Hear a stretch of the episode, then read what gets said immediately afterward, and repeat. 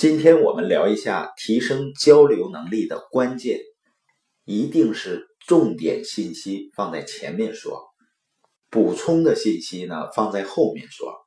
因为我经常会遇到一些朋友提一些问题，但有的时候呢，他说了好几分钟了，我还听不明白他究竟问的是什么，所以我会说呢，你用一句话。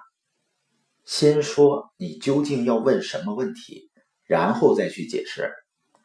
我们回答别人问题呢，也是这个思路，先直接明了的回答问题，再解释理由。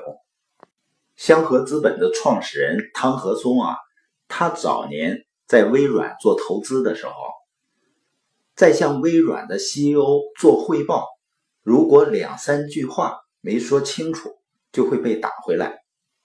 当时呢，他们会专门的训练如何准确提问，如何准确回答。比如说呢，他给小张打电话，问小张：“你现在到机场了吗？”小张呢，可能有两种回答，一种回答呢是：“今天北京下雪了，我等了半天才等到出租车，路上车还很多，现在还堵在三元桥呢。”按照微软的回答标准呢，应该是我现在还没到机场，还要二十分钟，因为北京下雪了，现在堵在三元桥，估计还要二十分钟。这种回答呢，就非常的直接和明了。另外呢，好的沟通能力对于融资也很重要。